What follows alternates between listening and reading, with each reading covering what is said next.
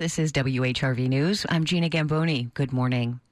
This month, WHRV is airing a series called At a Crossroads. Hampton Roads experiences the fastest rate of sea level rise on the East Coast, and some localities are starting to respond, buying out homes, tearing them down, and never rebuilding. Newport News has done this about 80 times, more than anywhere else in the state. But how is that impacting the neighbors who stay behind?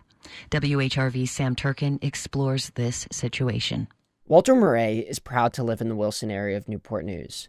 He's been here for over five decades. It's a real wholesome, friendly neighborhood. Everybody, hello, they always have a good word to say or something like that.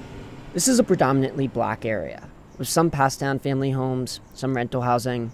Murray takes walks through the neighborhood, keeps in touch with families around him. But his attitude sours when he talks about the creek running through part of the area. Salters Creek. Surrounding it is a swampy thicket with lots of tall wild grasses, overgrown shrubs. See how it smells? And then all of these mosquitoes and stuff come from here. It's stagnant water, man. What do you think it smells like? It's like a fishy smell, right? Yeah, but there ain't no fish in the pond here. From where we're standing, the marsh stretches on as far as you can see. It's peaceful, but for Murray, it's rubbish, weighing down the neighborhood's value. He points to a pile of red bricks someone dumped nearby a person come to buy in this neighborhood and then drive around and see this, not buying into that neighborhood with that cesspool down there. It wasn't always like this. You see, a lot of what's now marshland used to be backyards and homes along Salters Creek. But this area is just a few feet above sea level and has a history of flooding. So, about two decades ago, Newport News was like, we gotta do something about this. And officials started offering to buy out dozens of flood prone properties along the creek.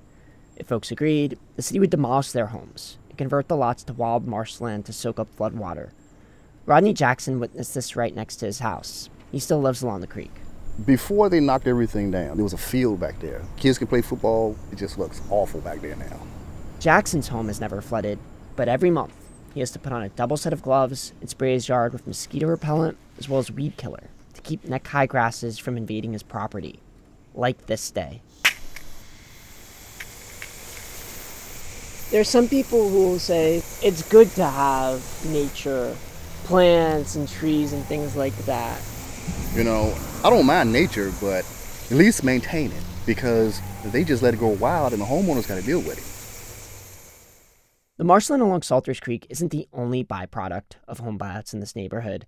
The city's also turning other flood prone properties into vacant lots. You're making this place a ghost town. It's sad. It's not a happy neighborhood like it was in the houses and everything was over there.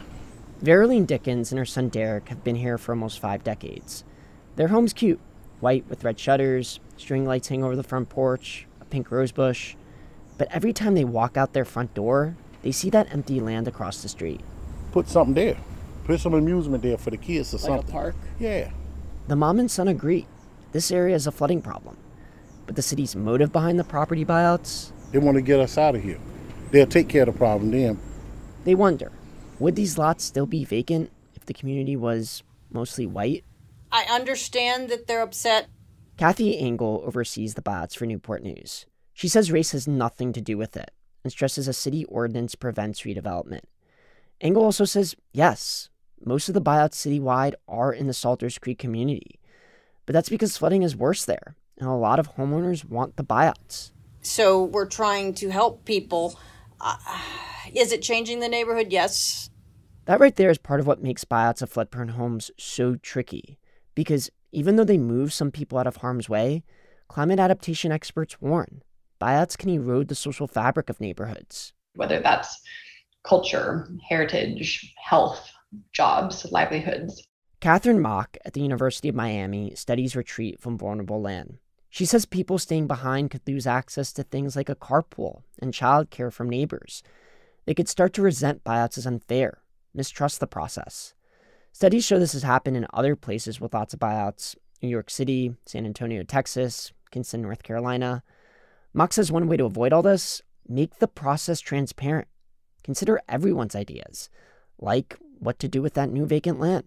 As climate hazards intensify, it becomes even more important to have a community driven vision of how they would like to manage that change. Kathy Engel with Newport News acknowledges the city hasn't done a good enough job communicating with the Salters Creek community. She says they're planning an outreach campaign to explain the buyout program to folks and ask how Newport News should improve it. Sam Turken, WHRV News.